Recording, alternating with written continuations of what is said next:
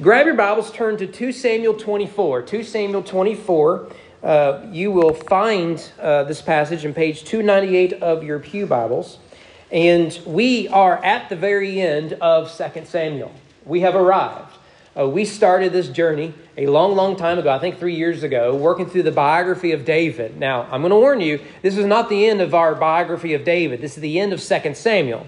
Uh, David's, the story doesn't officially end until uh, 2 Kings 2. So uh, I am wanting us to do something for Christmas this year, before Christmas comes.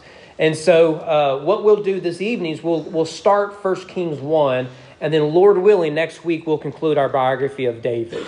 We have looked at all the highs and lows and everywhere in, in between. So 2 Samuel 24, if you'll stand with me out of reverence for God's word, we'll read the chapter. The writer of 2 Samuel chapter 24 writes under the inspiration of the Holy Spirit. Again, the anger of the Lord was kindled against Israel, and he incited David against them, saying, Go, number Israel and Judah. So the king said to Joab, the commander of the army who was with him, Go through all the tribes of Israel, from Dan to Beersheba, the number of the people, that I may know the number of the people.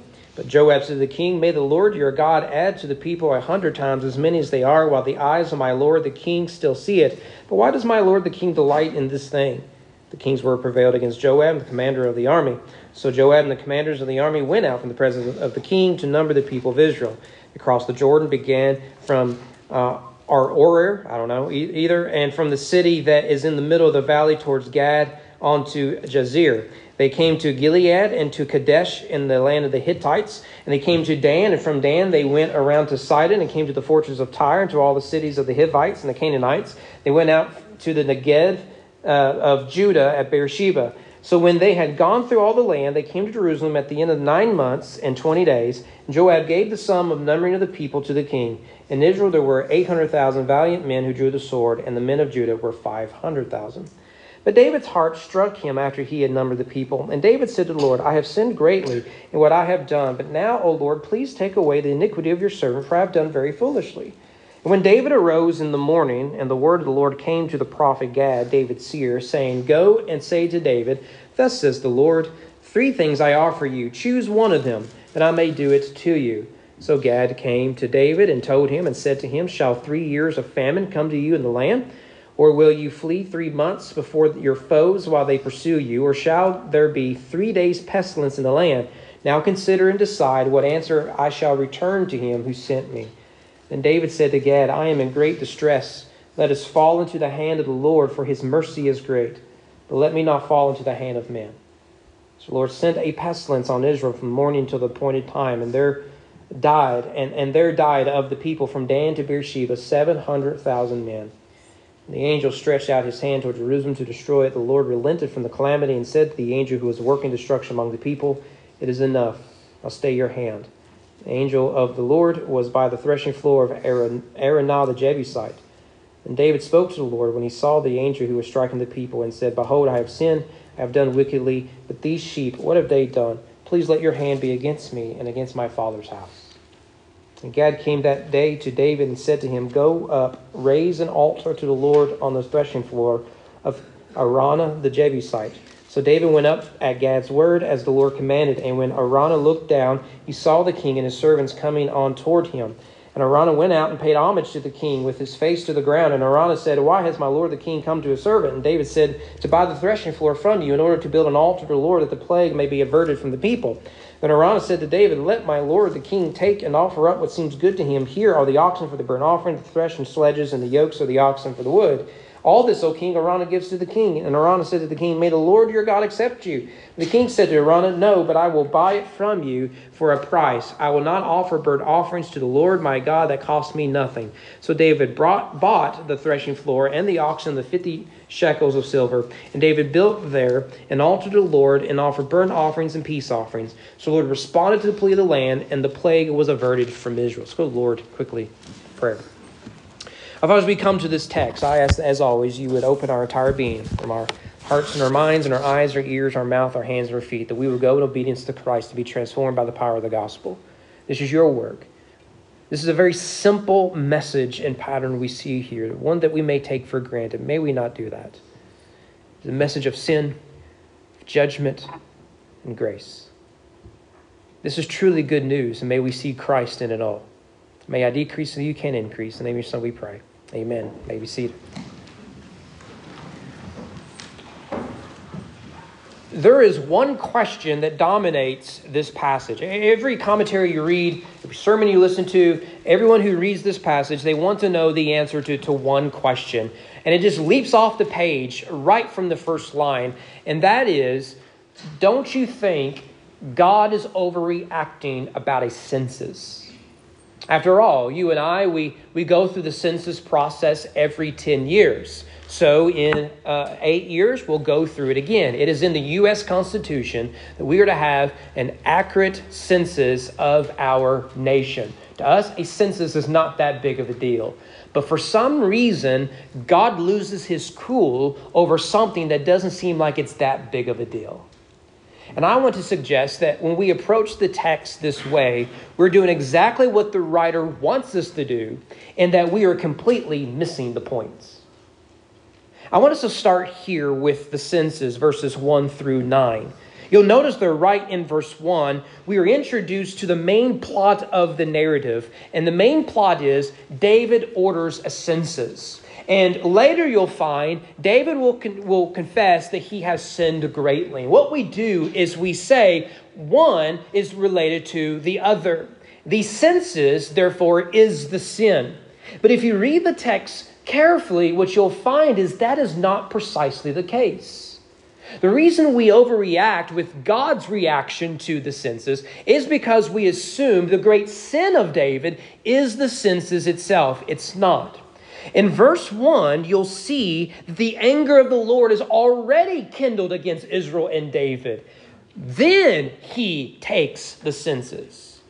You, you see how the chronology works there. There is the anger of the Lord, the wrath of the Lord present, that then leads David down a path towards the census. Now, the census was wrong, and that is clear in the text. However, it is implied here David, and perhaps David along with the rest of Israel, or as he has led Israel down a path, have committed some unrecognized sin, some unnamed sin that was egregious. And in that sin, perhaps it was in his leadership that got, that got the rest of the nation on board. We simply do not know. And what we find then is how David responded to that sin. What we would expect David to do is okay, he made a whoopsie daisy. So what he'll do is he'll go, he'll say tell God that he's sorry, promise to never do it again, and then that's the end of the story. After all, this is the way we've sort of been reading David, isn't it? The sin with Bathsheba and Uriah. He, he, he, doesn't realize, or at least he's not ready to recognize the evil that he's done until he's confronted, by which he confesses his sin. He repents of it. Grace is extended. Everything is okay. And we've seen David make some pretty serious uh, mistakes and sins. And the pattern has been he made the mistake once, he walks away, everyone is, you know, is, is better off for it. But that's not what it is that we see here. With the senses, we see that David is aware that what he has done was wrong. He is aware of God's anger towards him. And yet, despite that, he adds to disobedience with more disobedience. What we see David doing here with the senses is a doubling down. And here is, is where a lot of the conversation about the senses, though important, isn't most important. Why did David do the census? Well, many will point out exactly what the census is. When we do a census, what we care about is how many citizens are uh, of the United States. Around the world, primarily here, and, and where are they located? That affects our redistricting. So we just went through redistricting at the state and national level, did we? Why? Because of the census, right? It affects how many representatives we have at the uh, state and, and national level. Well, Back at this time, you're not interested necessarily in counting everybody. You're interested, as the text shows us, in counting one specific group strong dudes who could hold, carry a sword and wield it. In fact, you'll notice there uh, in verse 9, Joab gave the sum of the numbering of the people to the king. In Israel, there was 800,000 valiant men who drew the sword, men of Judah, 500,000. Now, I recognize when you add Chronicles in this, there's some debate regarding numbers, but if my public school math is correct, that is 1.3 million men who are able to be drafted, if you will. That if this comes to the time of war, David has at his behest at least 1.3 million valiant men. So many point people point that David's motivation here is political, not theological. And if we remember that this part of 2 Samuel is not chronological, it's, it's thematic. And so some try to put this story back during the Absalom rebellion, you know, afterwards, right? And David wants to know, well, how many men do I have left after this civil war? Maybe he's trying to prove that he is he's the man and he's still mighty. I I, I don't know because the text just doesn't tell us. What the text does tell us is that everybody knows David is in rebellion. In fact, he is in such rebellion that the dude who loves rebellion is warning David, you've gone too far in your rebellion. Notice it in verse 1, right? The anger of the Lord is, is kindled and, and says, Go number Israel, Judah. So the king said to Joab, the commander of the army. Now you remember Joab. If there ever was a guy who was in for himself, it was Joab. We'll see this in a few weeks that David on his deathbed tells Solomon, don't trust Joab. And Joab is family, right? I mean, they, they go to the same Thanksgiving dinner right? And not even outlaws where you can sort of explain how weird he is. No, no, this is his actual blood, right? It's a nephew of his, right? Every Christmas, every Easter, every birthday, they are hanging out together. And, and David is a trust. Remember, Joab is, is the sort of guy who has murdered people to protect his power. Right? Joab's not a good guy. And so when Joab shows up in the narrative, he says there, verse 3, Joab said to the king, May the Lord your God add to the people a hundred times as many as they are, while the eyes of my Lord the king shall still see it. But why does my Lord delight in this thing? What does Joab just say? He says, I'm not exactly the most righteous man in the world. And even I can see, David, you are down a pattern of rebellion that is dangerous, not just for you, but for all of Israel. Remember verse 1 that the anger of the Lord was kindled, not just against David but against all of Israel. Even Joab is able to say, Look, the first thing you did was bad enough, but now you're doubling down on it. So, right here with this census, we see a word about sin. I'd be lying to you if, if I knew exactly what it is David had done that led up to the census. And maybe we can discuss his motives. Maybe he was motivated by profit or power or pride. Remember that David is a king who is to act like a shepherd. Here he is acting like a tyrant or a monarch, in it for himself. Regardless, the text is clear that his actions are unacceptable. And everyone knew it was unacceptable. So then, what we see is a hint at what sin does to us, what sin is. And one of the things we see here is that sin takes us down a dangerous path by which one action of disobedience and rebellion will often lead to another action of disobedience and rebellion. And along the way, what you get is a mess that is difficult to pick up. Chances are in your life right now, you are witnessing the effects of sin, but because you've been doubling down on it, or someone else you love has been doubling down on it for so long, you can't tell when did this process really start. I don't know how many marriages or, or people who, who look at their family are thinking, how is it that we got to this tangled mess? And what they want is a simple answer. And the answer is if you go all the way back to 20 years ago, you started down a path of disobedience, and what's happened is you've made a wreck of your life and the lives of the people you claim to love. David is going down that path. The text is showing us just how foolish this sin is, or sin is in general. Nothing David does here makes sense. It shows us how corrosive sin is. We do not, you've heard me say before, privatize sin, but rather it is always communal. The actions I take will either have a negative or positive effect on the people around me. And sin harms, it has consequences.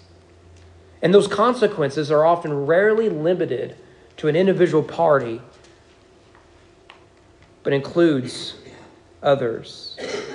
So the text wants to see there is nothing good about David's actions here. And we're at a point in the story where we're thinking we finally made it to the end of 2 Samuel.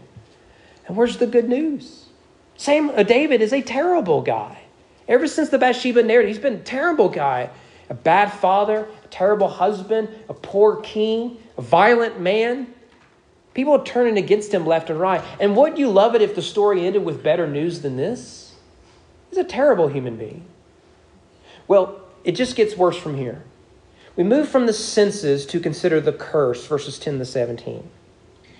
One interesting things I found about this passage is that on seven different occasions in the Bible, David confesses that he has sinned. He'll say the phrase, I have sinned. Here, he says it as well, right? I have sinned. David's heart struck him after he had numbered the people, and David said to the Lord, I have sinned greatly in what I have done. Now, I want us to compare what is likely the two most uh, infamous accounts of David's sin. Senses on the one hand, the Bathsheba Uriah event on the other. And you remember that with Bathsheba and Uriah, after Nathan confronted him, David said the words, I have sinned. And we would all agree with that. A man was lying dead at the battlefield because of David's actions. A woman was ripped from her home and her marriage because of David's actions. A child died because of David's actions. A, a, nation was, was struggling with, with scandal and everything else because of a man's actions. He did sin. But you'll notice what language does David use here in verse 10? I have sinned greatly. Greatly. Now, again, we don't have all the details that, that, that, we might want. And, and some commentators are, are, are, try to try to understand this. And, and what they'll say is, well, with Bathsheba, it was a sudden act of passion.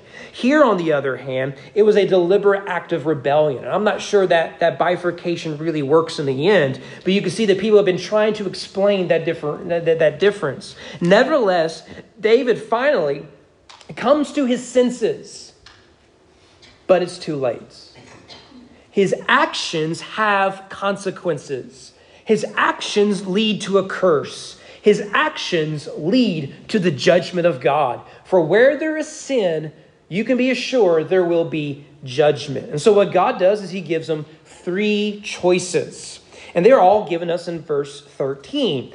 Uh, it starts out, you can choose between three years of famine. Now, it's actually interesting detail because you remember when we started this section of 2 Samuel, going back to chapter 21, where it's no longer chronological, it's thematic. The first story was regarding the Gibeonites. You remember when they, they hung Saul's sons, right? It's just a terrible passage. I really struggled to, to get through. But you remember what led up to that. It was three years of famine. Three years of famine is very, very serious.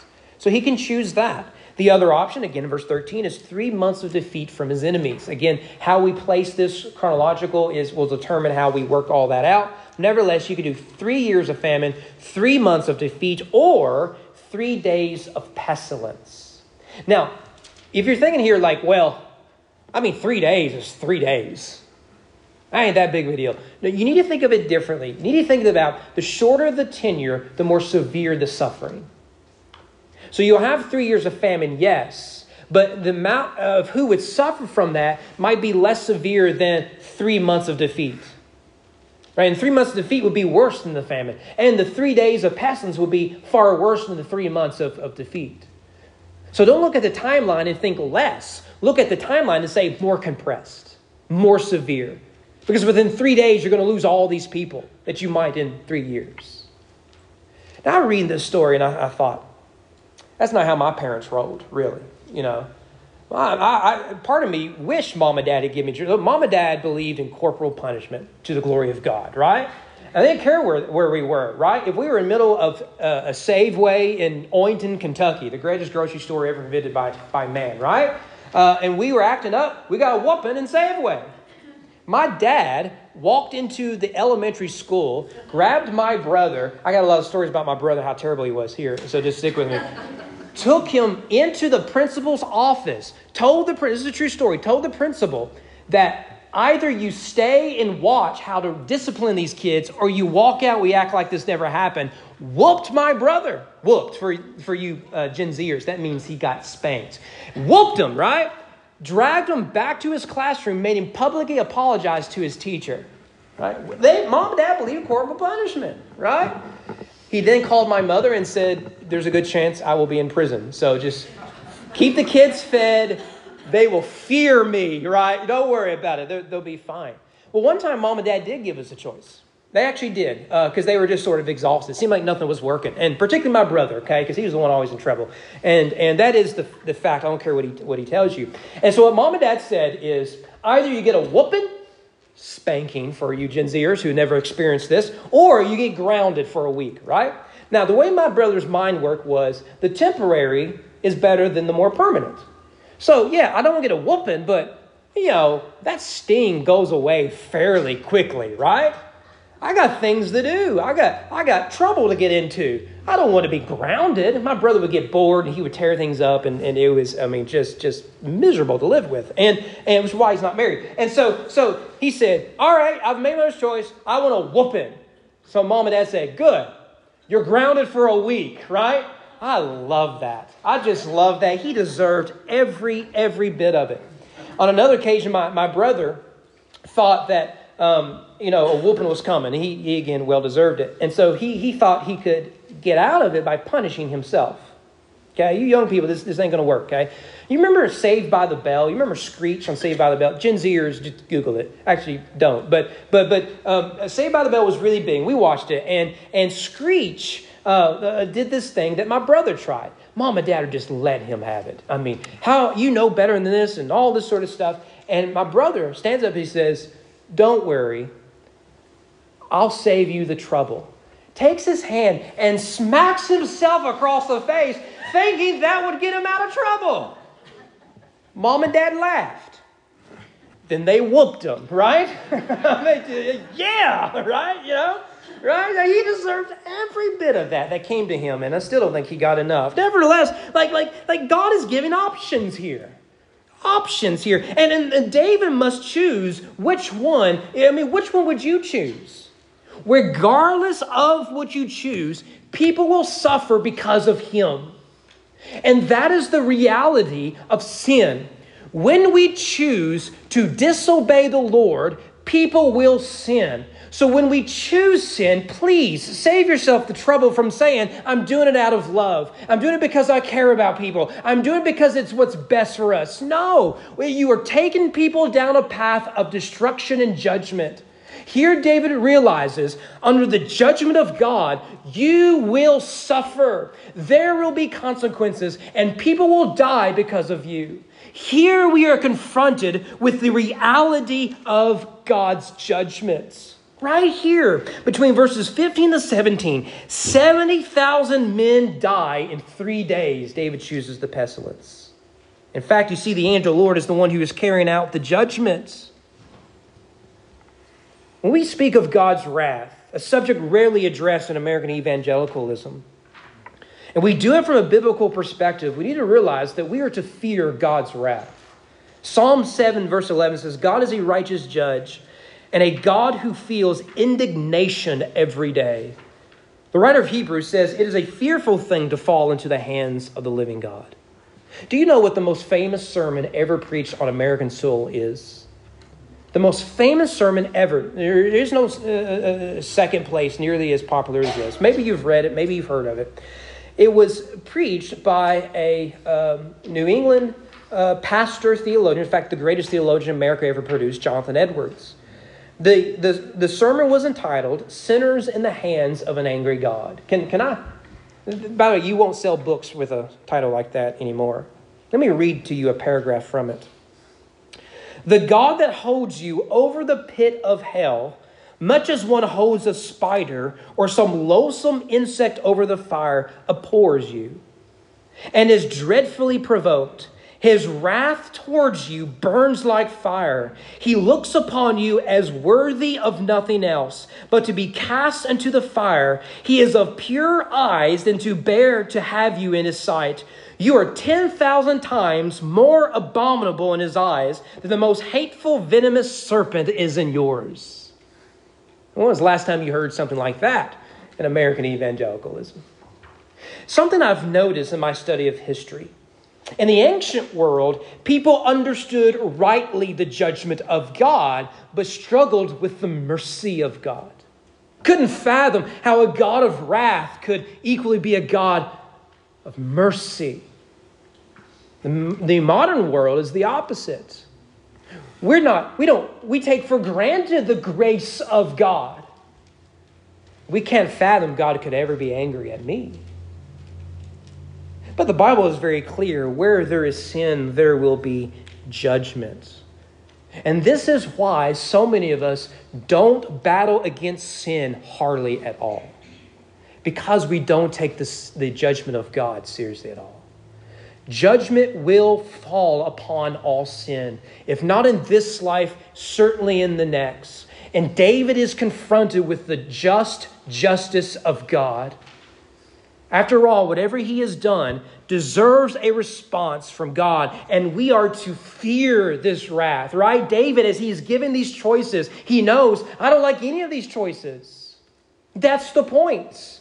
The judgment of God is something to be feared, not something to be taken lightly. Well, that leads finally, verses 18 to 25, to the consecration. So we've seen the census, the curse, and now the consecration. And what we need to see here is the conclusion of this very biblical pattern we've heard a thousand times before. We start with sin, we move to judgment, and then there's the hope of grace.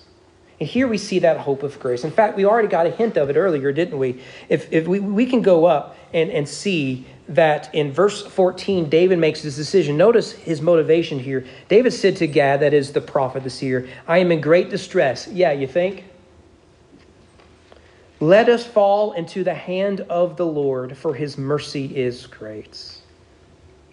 But don't let me fall into the hand of man. What an incredible insight David has there, isn't it? To fall in the hands of the Lord, we read in Hebrews, is a fear, fearful thing, a scary thing. But there is the hope, a fool's hope, as Gandalf was saying in Lord of the Rings. But there is a hope of mercy the same hand of God that holds us over the pits of hell. And our righteousness is as, as, as strong as a spider's web with a rock falling through it, is the same God whose hand of mercy holds us by his grace and, and, and gives us time to respond with, with, with repentance and faith. The same God, the one of judgment, is the God of, of, of righteousness, the God of salvation. Here, David experiences this. And so judgment comes, and, and judgment is great. 70,000 people suffer and die there in verse 15. And not just people, but men, presumably among the 1.3 million men who were ready for battle. God comes in and does what the mighty army could not. However, as the angel of the Lord is carrying out the judgment of God, God says enough. Does he deserve more? Yes. Does he, does he deserve any grace from me? No. But enough is enough. And there God spares Israel and their king. So what does David do in response, verses 15 to or 18 rather to the end of the chapter? Is that David, now you'll notice the timing is weird, right? God stops the plague, and then David builds an altar to stop the plague. Did you notice that? It's weird timing. And it's because both are essential to our understanding of grace. Grace is God's exclusive work of mercy towards the sinner. But grace is also the response of the sinner in receiving the grace exclusively upon faith. David comes and builds this altar by faith that in God we will have mercy. And so he goes and hangs out. I'm already past time, forgive me. But he goes and meets with a dude uh, where is his name there in verse 18? Araunah the Jebusite. Now, that detail is important because you may remember a long time ago in a land far, far away that, that we read that the Jebusites were the occupants of Jerusalem until David occupied the land and made Jerusalem the capital city. Okay? So here, this Araunah the Jebusite is a guy who is left over from that. And he is clearly uh, given his allegiance to David. And so much of what you're getting, verses 18 to 25, is a lot of unnecessary detail. David shows up and he's like, Oh, what does the king want with me? He goes, I want to buy your threshing floor. You can have it, king, right? No, I got to buy it. No, no, no, I insist you can have it. You know, easy on the taxes. No, no, no, no, I want to buy it. No, you're my king, right? We get the story back and forth, right? And that is to build the tension. In, in ancient Near Eastern uh, storytelling, those unnecessary details are to, to build the tension. Finally, David insists on buying the land, buying the threshing floor, by which he will build this altar offer the sacrifices given to him by Araunah, at which then the mercy of God is made clear in, in that, that he receives the sacrifice of, of, of propitiation, that is appeasing the wrath of God, and thanksgiving, right? And God withholds the judgment. Now, why is this detail so important? Because this is a picture of grace. This is a picture of mercy. You see, the most important part of this entire chapter is not the census, it's the cross. The writer could have said, David went and bought some land in Jerusalem, but instead, he wants the reader to know where in Jerusalem he bought lands. That detail is important. He bought the threshing floor of this Jebusites. This site predates David.